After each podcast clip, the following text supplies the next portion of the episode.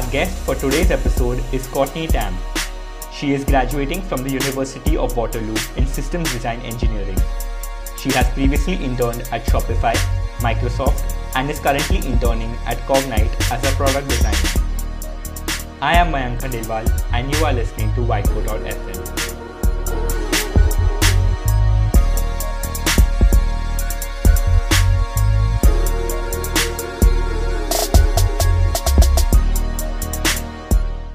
Hey Courtney, uh, welcome to Whiteboard.fm. How are you doing? I'm good. How are you? Good, good. Actually, before we uh, jump to the interview, uh, can you tell us uh, about yourself? Sure. Uh, currently, I am a third year student going to my fourth year at the University of Waterloo, and I study systems design engineering. Um, and I will be completing my sixth and final internship at Facebook this summer. Nice. Uh, so Courtney, uh, how did you get into design? How did you get started into design? Uh, so I actually come from a fine arts background. So in high school, I went to a fine arts school and I studied that for four years. And I actually thought I was gonna go do fine arts afterwards. Um, but then somewhere around my grade 11th year, I did a computer science course and I sort of just like fell in love with computer science. And I was like, wow, I think front end development could be like the best spot for me. I can do art and sort of have that visual sense, but also do something more technical. And obviously, I think like becoming an artist is not the best decision in terms of like making a good living. So I think uh, trying to be realistic with my future, I was like, okay, I think engineering and design or front end development would be something I should move into. So I didn't get into uh, product design or UI UX until about my second year. Um, I tried a little bit with front end development.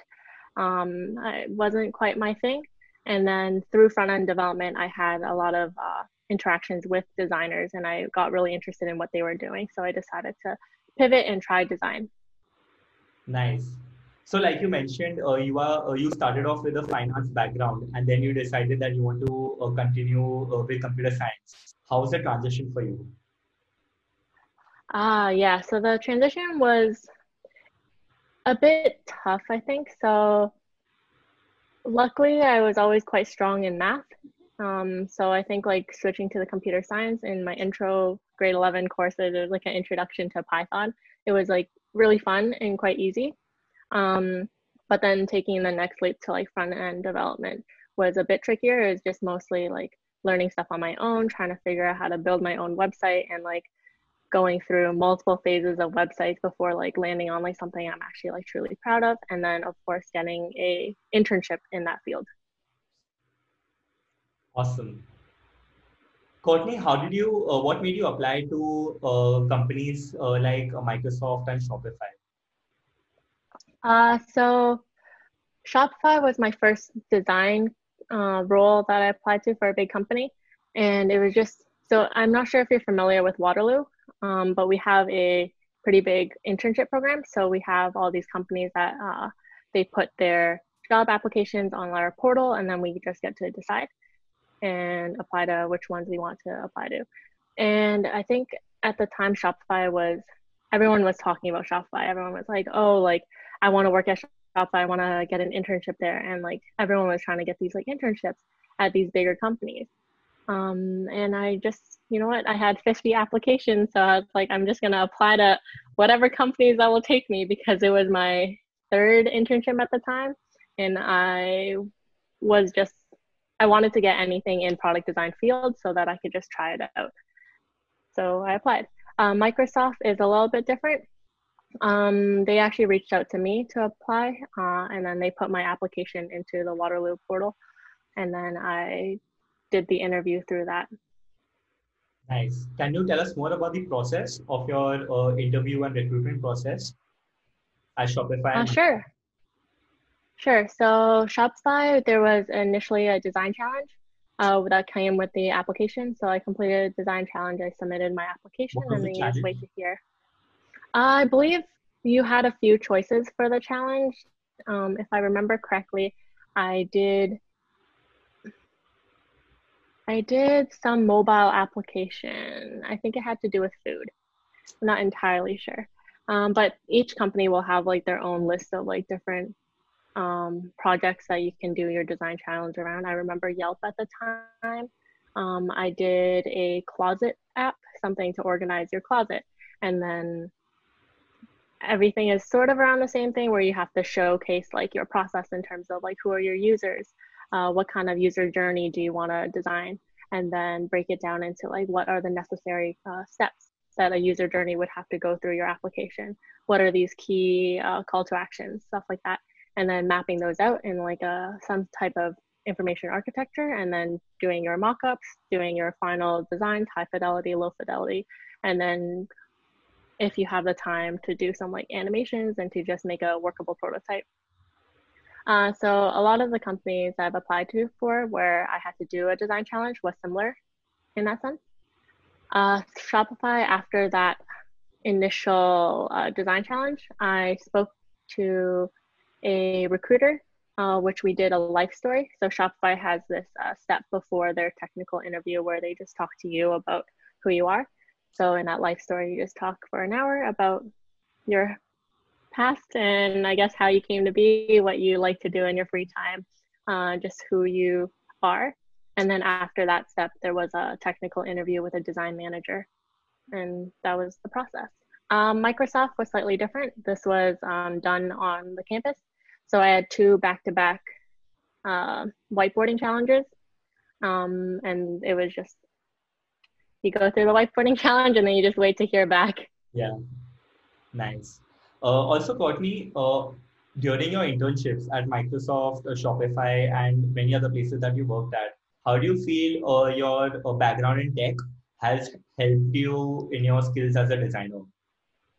Ah, so I don't think my background in tech helped me too much in those positions, but at my most recent one, which was Cognite, uh, a company in Norway that does a technical platform for uh, oil and gas engineers. That's where I felt that like my the content I actually learned in school helped. So we were doing a lot of. Um, I was designing an interface to interact with charts and with time series. So having some sort of knowledge about how these time series need to be like understood or read by like uh, our final uh, customer or end client was like much very helpful that I've seen sort of these formulas, that I've seen these curves, these pump pressure curves that I think if I didn't take like a ChemEng course, I would be so confused as to what I was looking at, uh, which definitely makes it a lot harder when you're designing it for someone and you don't even personally understand what you're doing. Um, right. Of course, like in those situations, you just have to take the time to do the necessary learning um, about their role and about their work to be able to design those certain platforms and interfaces. Makes sense. I also feel that uh, considering you've uh, since you st- dived into computer science from a finance background, you've become uh, more uh, normalized to diving into situations and just uh, trying things out. That it's okay if things if you don't know, but later on we can figure it out. That kind of mentality. Yeah. Uh, yeah. So I think actually that just that mentality starts to develop as you get introduced to new challenges. At first i think i was very very scared to like design something i wasn't sure of. I was like uh, i had such like bad imposter syndrome where it was like well i barely have worked in product design and like i don't study product design and i don't really know the product. And you're thrown into this internship where everyone is just moving so quickly especially at these like tech companies that you feel so scared. Um, so I guess it's just like taking that leap of faith and being like, okay, I'm gonna just try it, and if I fail, then I fail, and then they'll teach you what I did wrong, and I'll try it again. And I think a lot of these companies do have such a great culture around learning and failing and trying again that you just need to approach it with such with don't approach it with a big ego. So when you mess up, don't drill into that mess up and try to make it right uh, by like just saying like, oh yeah, no, this has to be the way because I did this research and like it has to be this design flow, blah blah blah, versus just taking a step back and being like, no, I made the wrong assumption at the beginning and this is not the design flow I want to go with, and just like I have to start over and just being okay with starting over. Yeah, it's more. It's a lot about being modest and uh, being yeah. Uh, ready to absorb uh, everything that's been uh, give to you. Awesome. Uh, Courtney, can you uh, uh, share and uh, give us a walkthrough on some of the projects that you worked on at uh, Shopify and Microsoft? Sure. Um, I'll start off with uh, my first one at Shopify. You can share the onboarding project uh, with us. Uh, so just to talk a little bit about this project, um, Hatchful, the interface I was mainly working on was a mobile application.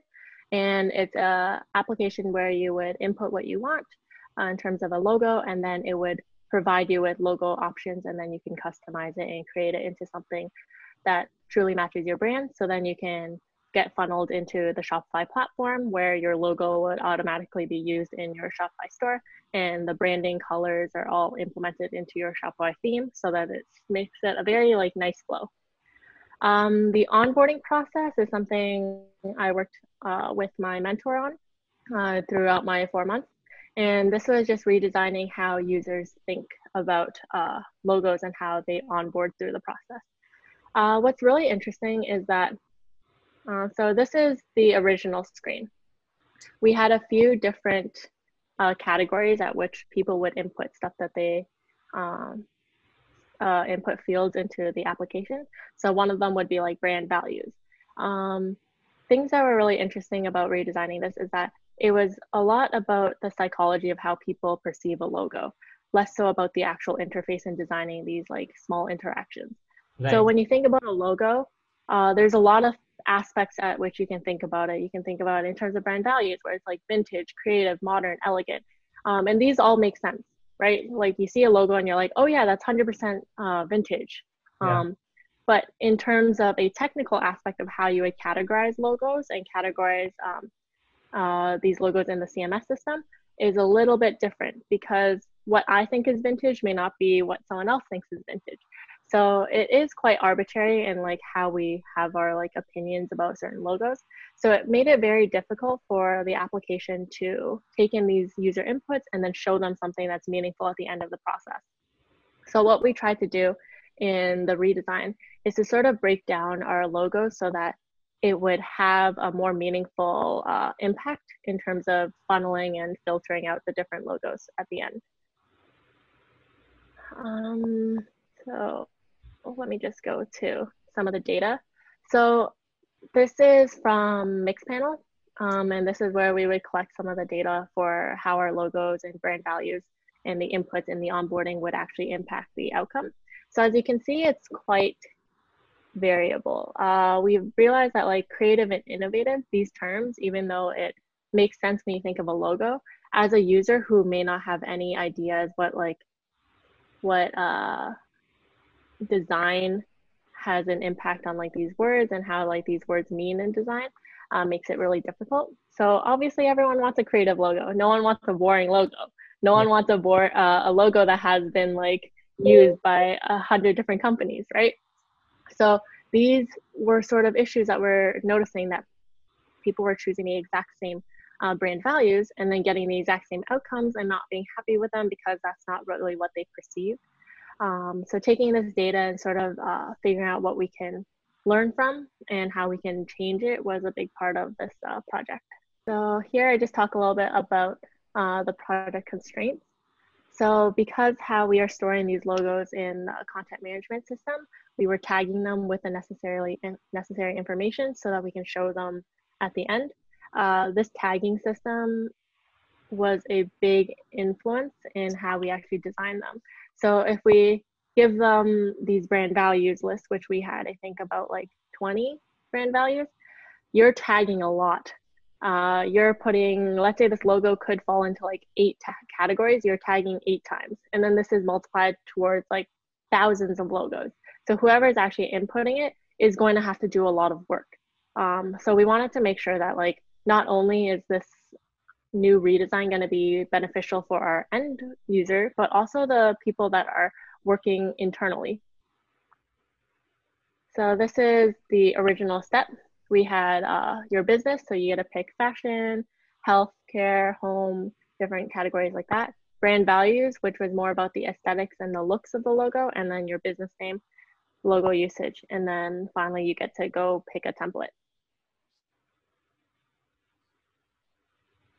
Uh, so this is sort of like the breakthrough moment. Uh, we sort of got in front of a whiteboard and we were just discussing how can we actually break down these logos so that it makes sense for our users.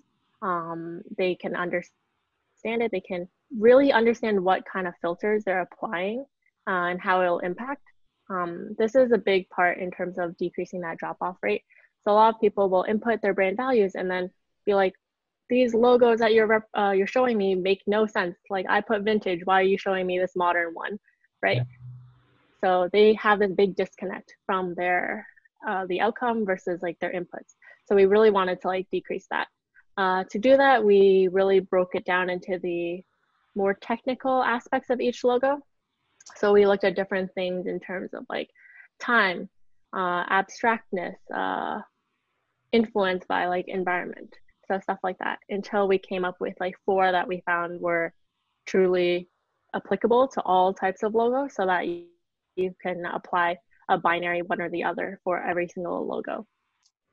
So at what point did you guys realize that uh, you need to stop uh, discovering more and more categories and instead narrow it down to the ones which are applicable to all? Um i think this happened a lot through the user research part um, when we were talking to customers and we were talking to um, people who've worked with logos before, um, they gave really great feedback about how that that list that we had was just so long. You get to that page and you have to scroll three times on a mobile screen just to see all of them. And when you're trying to go through something really quick, you don't want to scroll and you don't want to have to think about it. Hmm, do I want a vintage one or a modern one or do I want both? And then just like having all these options is really taxing. Right. And then additionally, um, when we did talk to our users, the imagery that we used with the brand values, so right here, um, they were quite confusing. They yeah. thought that this, if I zoom in, this was the logo. They're like, oh, I'm a bit confused. I thought this was the logo I was getting, or this is the pattern I was getting. So things were this like this were coming up in our research um, that sort of sparked this idea of like, what if we just scrap it and let's start clean. Let's try to figure out a new um, a new way of approaching this problem. Makes sense. So taking into all this like uh, from talking to our customers and talking to general people who work and design logos for a living, um, they helped us to sort of think in a new direction, which led to these four. Uh, these four are um, our main categories that we can use to categorize things in the CMS. So it's very, when you look at a logo and you look at uh, the mass amount of logos we have, you can see very clearly when something is simple or complex uh, based on like the amount of like lines or styles or uh, little components there are to each logo. You can say that, oh, this one is just very simple. It's like a circle how simple can it get, right? So it's like very easy to make these differentiations. And then also by putting in the adequate um, imagery, like we have here showing the two versions, people can say, oh yes, like this complex one is something I want. Some people want a very minimal logo. Uh, some people want something that's a little bit more intriguing so that they can do these like different uh, binary choices. And of course, we always give the option to just skip or to choose both and you can be on your way and see all the options. Right. Uh, so of course, more whiteboarding. Uh, this was my first internship in design. So my mentor really helped me sort of really get into that design methodology where you're just whiteboarding, you're just discussing, you're talking about pain points and uh, friction and all these little technical design things that you have to consider. Uh, so having this whiteboarding session actually is something I refer back to a lot and just remember sitting in front of this whiteboard with my mentor and having him point out little things and just like discuss with me how to actually approach it and how to solve these problems. So we came to this as our final flow for like the logo screen. Uh, we wanted to keep it pretty quick. So I think anything above like five screens for onboarding uh, gets very taxing. You yeah. don't know what step you're on, and you just get very tired. And you're like, how many inputs do I have to put? I just want to see my like final logo. So just keeping it as minimal as possible in terms of uh, the number of clicks uh, was something we achieved, tried to achieve. And then also, of course, trying to match these designs with our current, um, the rest of the application and applying those components and applying those styles to the screen. And this is our final product. I think looking back though, there's definitely a lot more work that should be done here. Um, there's a few interaction issues with like the pills at the bottom and just navigating between these screens. Um, but for something that it was sort of my like first project, um, it's fun to just sort of look back and see like the steps we had to take just to get here. Yeah. What were your top learnings uh, from your uh, internship at Shopify, considering it was your first uh, design internship? Uh, top learnings. Um, I would say the first one is the amount of people that are involved in very small features that you can get involved. So I think um, big part of this is we talk to so many people, so many people you don't think you need to talk to. Uh, I talked to logo designers, clients, which are the obvious ones, the technical people that worked with the actual implementation of the CMS, um, and then also content strategists. So talking to content strategists has never like, I was like, why, right? Um, why would I need to talk to a content strategist? But they helped me understand like the choice of words and how to actually um, make this screen and make these uh, features work in multiple languages. So if we have multiple words per screen, then that's more to translate. That's uh, a lot harder. And then having, let's say, here we write, what style do you prefer? So at first we were going to use different questions and different prompts per screen. But not only is that more text, but also you lose the focus between the actual tiles because you're providing more words for someone to read.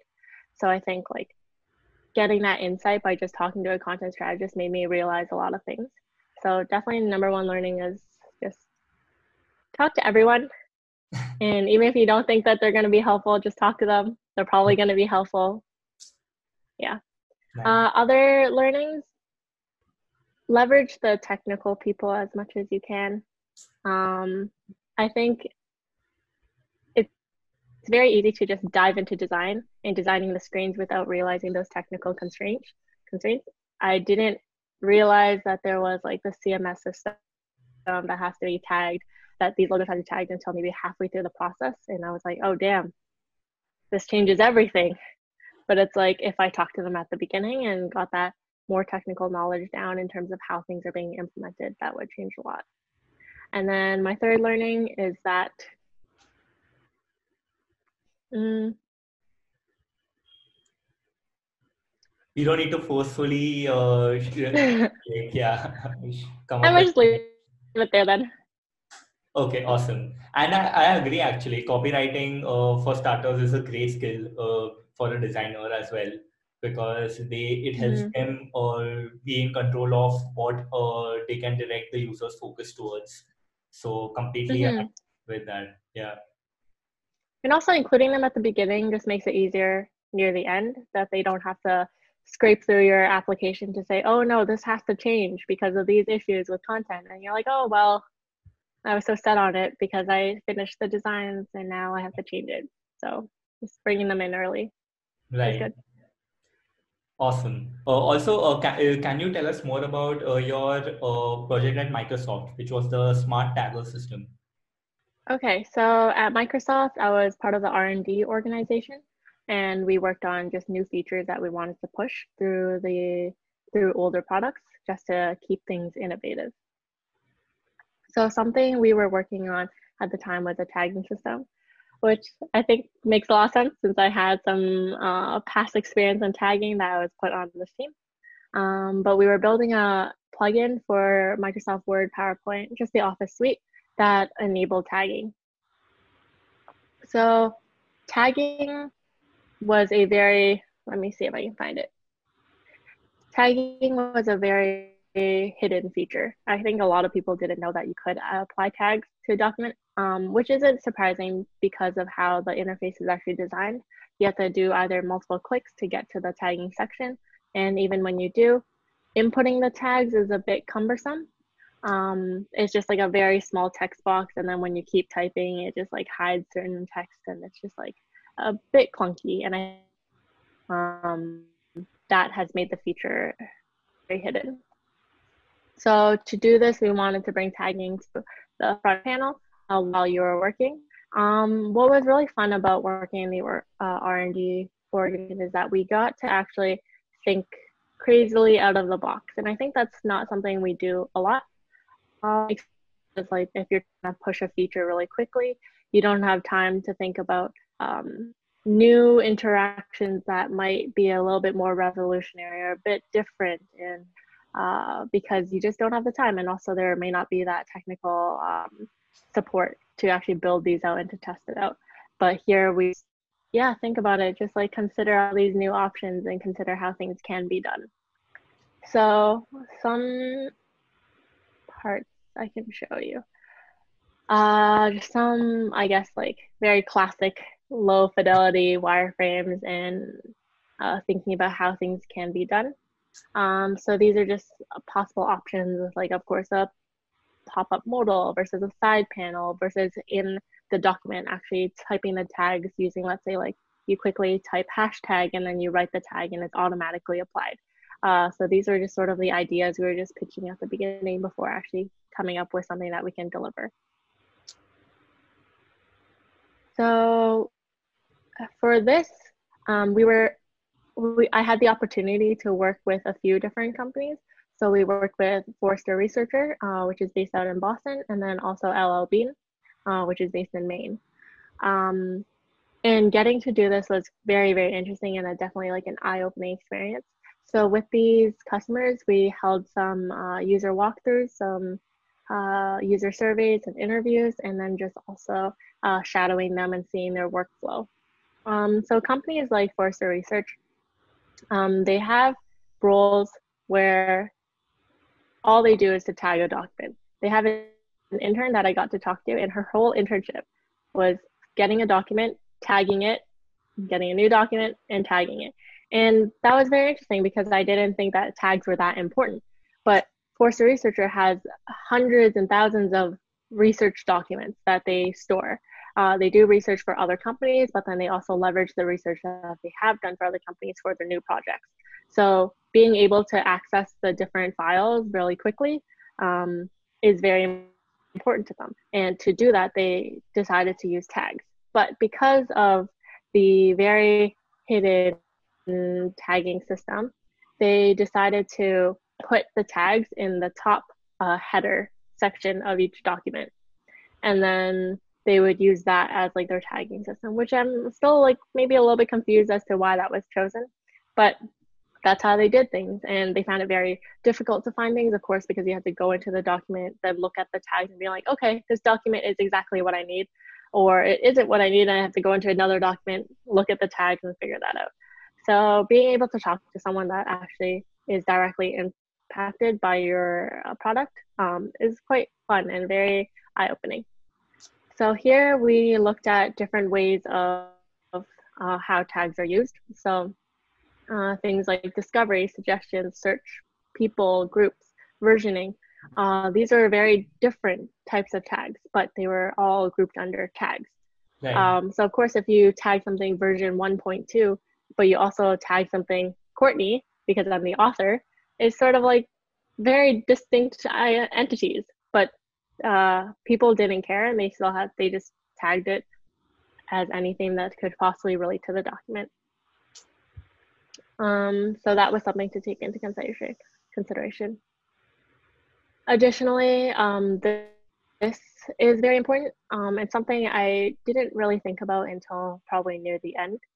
But as a lot of big companies have it, it's an ecosystem of products. It's not just a single one.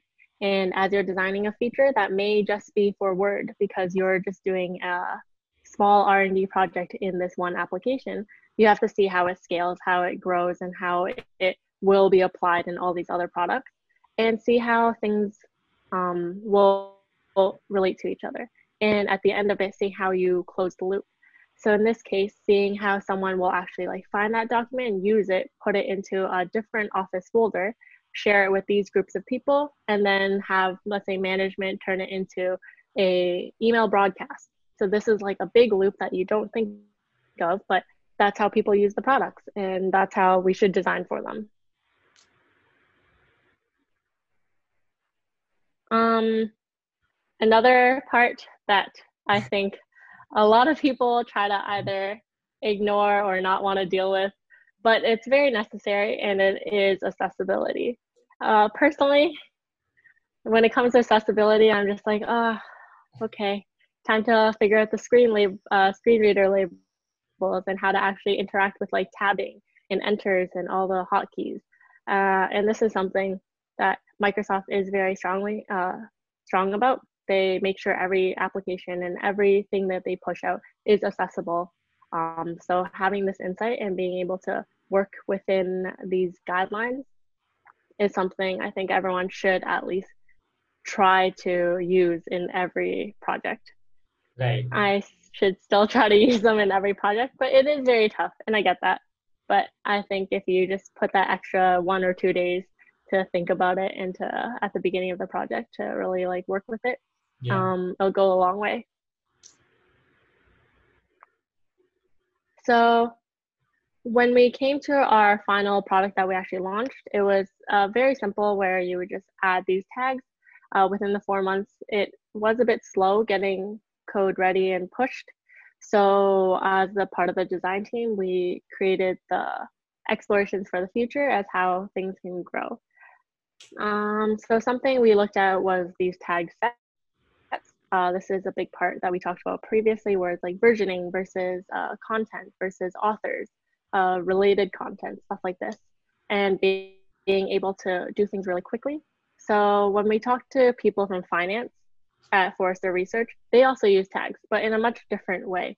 So they had their only finance specific tags um, that they would apply to almost every single document. So it would be very cumbersome if you had to go into every single document, type every single tag, or copy and paste every single uh, tag into this interface.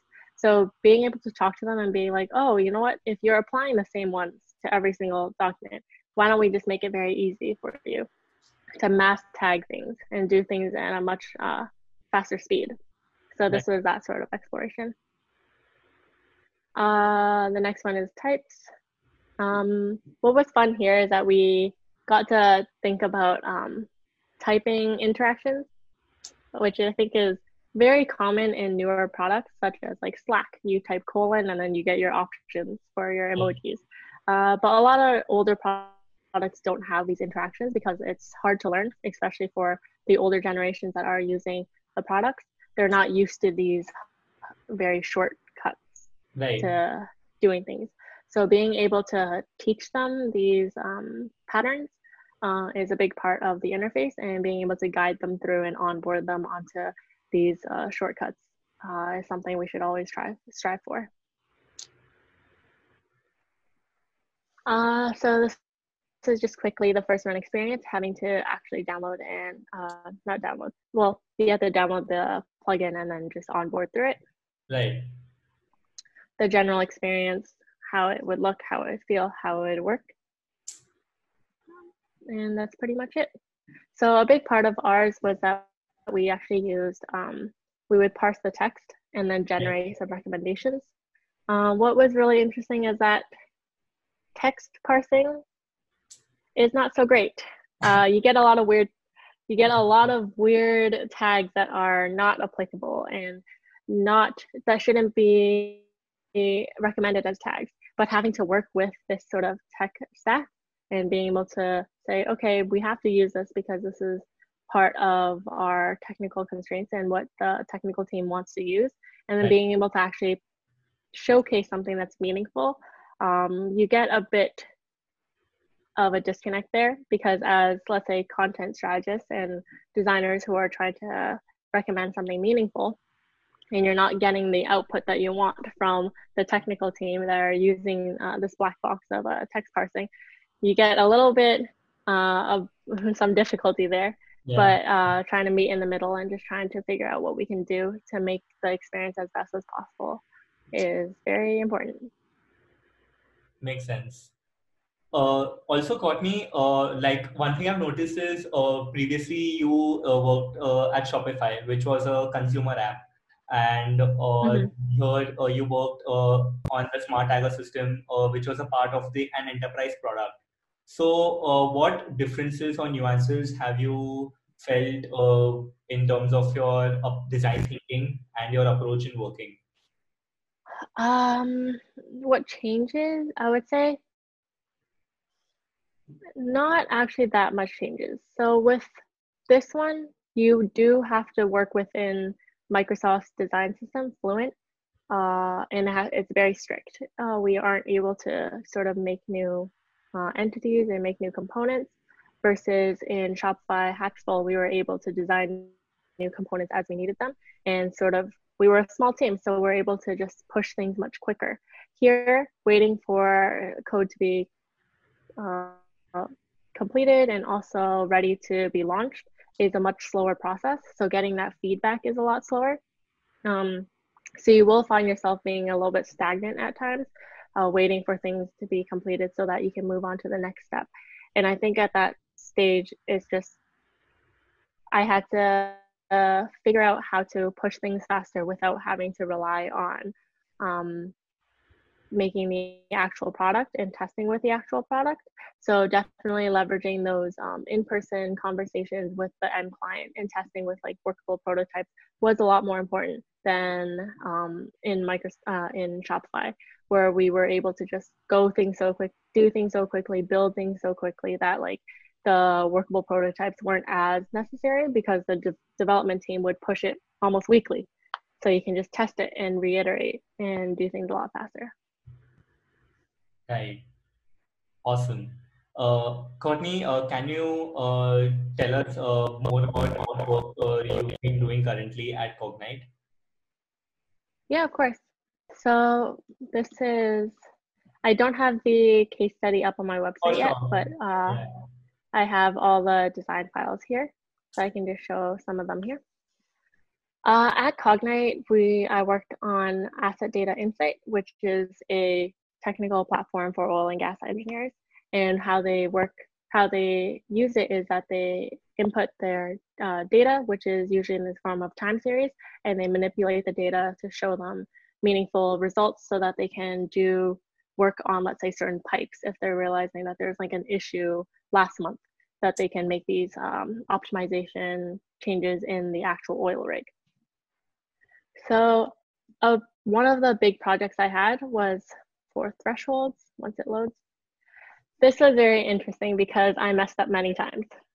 um, we wanted, we tried to leverage, at least I tried to leverage in the entire process, uh, different design theory that would make the application better and the interactions better. So I wanted it to be fast, but visually um, give visual feedback and to help the user learn through the process so that they can work with it um, because it is a bit of a complex uh, concept.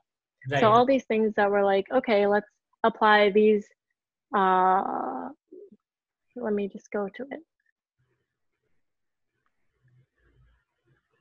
So this is how the time series looks. Um, you would add in data different time series and they would be associated to certain types of equipment and then you would have to be able to apply a threshold. So thresholding can be quite complex. You can have a very simple uh, traffic light system where just a red, yellow, green section. You can have bandwidths where it's like top and bottom, middle section, or you can even just have uh, in scatter plots a square on the page that's the threshold. So seeing how these different thresholds would be applied can be quite complex because you have to have someone to understand what the threshold means and how the threshold will interact with the chart, but also be able to apply it so that it's exact. The first stab of it was quite clunky. We had this setup where you would select the plot. In this case, it's on a scatter plot, so you select this plot. You select the line type and then threshold value. And there was just a lot of clicking and a lot of drop downs and a lot of like different options that you can have, which are all necessary, right? So we want, because it's so complex, we wanted to make sure that each field that you're inputting was um, very clear to the user, that they weren't confused as to how to change something. So having splitting it up in these four steps was like exactly what we thought we wanted because these users needed to understand. But as we talked to some of our end users, they're putting thresholds on hundreds of charts, each chart with a couple thresholds. So you're doing this multiple, multiple times and having four different steps is a bit cumbersome. And then additionally, uh, as threshold gets more complex, uh, having something very clunky requires for more scrolling and more reading and more understanding. So this will be very heavy cognitively. Right. So moving, having to scrap this, we tried something a little bit more succinct. So this is uh, more similar to how things would look in like Excel. You would define certain um, items, like if it's a red region above, below, in between, and then just a marker of where it would land. And then also, of course, having the necessary visual feedback on the chart will help users understand what's being happening, what's happening. Right. Um, and then in terms of thresholds, we also have to think about the interactions with the chart. So of course, as you would drag the handle up and down, uh, things need to change correspondingly on like the side panel. So doing these smaller interactions are very important and just figuring out how things would lay out on a very complex screen like this can be a bit tough. So moving on, uh, after this project, we had this concept of convergence of charts. So charts is something I think I became very passionate about over the last eight months maybe. Um, and I say that because there's just so much you can do with charts. Yeah. So things we were looking at that weren't exactly uh, apparent at the beginning were how things are grouped and how things will change when you shift them to a scatter plot. Um, so this brought up a lot of edge cases that it's very hard to see when you're not an experienced designer. Uh, and my mentor ex- helped me extremely when it came to pinpointing these smaller edge cases. So certain things like you have a plot group which are related. And as you turn into a scatter plot, one is randomly selected, usually the first one, as your x-axis, and then the rest of the data is interpolated for the y-axis. But if you have a plot group that is just a solo axis, then you would have a empty scatter plot. So these different inputs uh, and corresponding outputs is very important to think about. And I think just like this project made me more interested in design. Uh, prior to this, I felt a little bit stuck in what I was doing and I wasn't too satisfied with the work I've been doing. Um, I was a bit bored and I think like exploring a more technical product, a product I don't think I anyone or even would think about designing usually in terms of when you start out in UI UX. Um, it was a lot of fun. And I think like after doing this project, I want to continue in a more technical design field and working on projects like this. Nice, absolutely. Because a lot of uh, view, people who will be watching this, uh, they might not understand this because many of them do not might not have the technical background or the knowledge about data analytics mm-hmm. and AI and a lot of other factors. And I think you don't need the you don't need the you don't need to be scared about not having that uh, knowledge. I definitely don't have this knowledge. Uh, we touch on it a little bit in engineering, pump pressure curves, stuff like that. Uh, but I was a bit shocked at uh, how things in school are actually being applied. And as we were doing this project, I was like, oh, this kind of makes sense. And a lot of things that didn't make sense, you just have to learn. You just have to do some research, talk to some people, and try it out. Nice. Uh, I had a follow up question uh, with what you just said, Courtney. That uh, how do you select the kind of projects you want to work uh, at? Because, uh, like, and how do you dive into situations like just you said, you do not have the knowledge regarding AI and data science or data analytics and such, but still you were ready to just try things out what happens um for my past internships i didn't actually have that much of a choice in terms of which projects to work on Um, certain projects I would see being happening with, around the team, I would just ask like, hey, like I'm really interested in this. Could I please like sit in the next meeting or learn a little bit about it or work on it? And I think a lot of teams are very open to you as an intern just jumping in and being enthusiastic and asking to do more work. I don't think anyone's going to say no to an intern trying to do more work. Um, and for the second question, was it? Could you repeat the second question? The question was, uh, how did you decide, uh, or uh, that even though you don't have the technical knowledge, let's just dive in mm. and see uh, how things work out. Uh, how to dive in? I would say read. That's like a lot of it. Um, it's just doing the research, doing the readings, and just trying to understand it as well as you can. And I think if you aren't able to understand it fully, it's okay because a lot of these projects and a lot of the end users are equally as confused about the topics.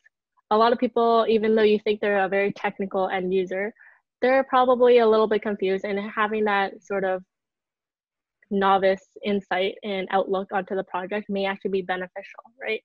So you have to think about the range of users. So you have people that are beginners who don't really know about AI or uh, data analytics. Maybe it's their first job, first time on the job uh, at the company you're pushing the product for. Or they've been working at that company for 10 years and they work with data every single day. You have this big range. So it's okay if you are still at the knowledge of that new uh, fresh person at the company, right? Um, and as you do the project and as you work through the issues, you start to gain knowledge without even realizing it. I think just coming across those small design issues and interaction issues, you realize, oh, maybe I should read up on this little part because it'll help me understand how to design this interaction. Or, oh, I'm missing this sort of information about uh, data and why data does this in this uh, format. Uh, let me read up on that. So I think it is just something you should try to read up on if you can, and if not, just let it grow organically. You will pick up the knowledge very quickly as you work in an internship. That's great advice. Uh, Courtney, uh, so if I had to ask you, what were your top, what are your top three learnings from your entire design journey so far? Uh, top three learnings. Mm, conflicting design theory theory will always be tough to work with. Sometimes it's like you're always trying to maximize. Uh, you want to try to optimize the amount of uh, clicks, right? You want it to make sure it's really low and very easy. But then also you may in that sense, you may uh, surrender some of the actual knowledge and uh, thought that the user needs to put into it. And I think I found this out at Shopify, the onboarding project. Um, by making it a lot faster, people don't think as much and then they don't get the right results and then they aren't happy with it, so they leave the application. But if you sort of impose friction at certain parts so that they're able to stop and think, um, that will be helpful. Um, so definitely maybe don't don't always take these design theory rules to 100% because it's not always the case and you always have to juggle them. Uh, another learning is that to leverage your personality as much as you can, or even don't lose your personality. I think that was something I struggled with a lot, especially designing my portfolio. I found myself going on Dribbble and looking at all these other people's portfolios and being like, oh, I'm going to copy that and then i build it and i'm like i'm not even happy with it because it's not me right um, and it's very easy to sort of adapt another person's style and take it on as your own which is not a bad thing i think like you do this a lot uh, unintentionally but also just like figuring out what your style is exactly and how you want to design certain components and the interface so that it feels like your own work is very important and as an intern it might you tend to uh, get lost in that a lot. You tend to see other people and other people's work as like the goal. So you start to like design and make it look like theirs and feels like theirs until it's no longer yours. So I think just like taking a step back and finding out who you are as a designer and designing something that's your own is always important. That's awesome advice. Uh, Courtney, uh, what are your future plans? Like, where do you see yourself, uh, or where do you want to see yourself uh, as a designer? Uh, future plans. So, of course, I have the internship this summer, and I'm gonna see. Uh, I'm not exactly too sure what team or project I'm doing, but I, hopefully it's something technical and something I will enjoy. And if not, then of course trying to reach out to other teams and seeing like if I can work on another more technical project, hopefully with more data. I'm very interested, especially I think after um, Cognite, just seeing how to visualize data and how to showcase data has been something that sparked my interest. And I think moving on into the future, I want to try other parts of design. Um, so designing physical interfaces is something I'm really interested in. Uh, if it's like a dashboard, a physical dashboard, or even like, um, let's say, an interactive mall map. So stuff like that is something I don't have any insight into, and it would just be fun to just have a project to see if I like it. That's great. Wish you the best, Courtney. This brings us to the end of our interview. It was great knowing your uh, story and your experiences. You got you like your projects are amazing, and I wish you the best. Thank you so much. Every other. Thank you for having me. Awesome. Thanks for listening to this episode, and I hope you liked it. To check out other episodes and clips from the interview, subscribe to the Whiteboard.fm YouTube channel. Feel free to share your favorite parts of the interview and don't forget to tag us. This podcast is a part of the 10K Designers Network. You can check out other projects on 10kdesigners.com.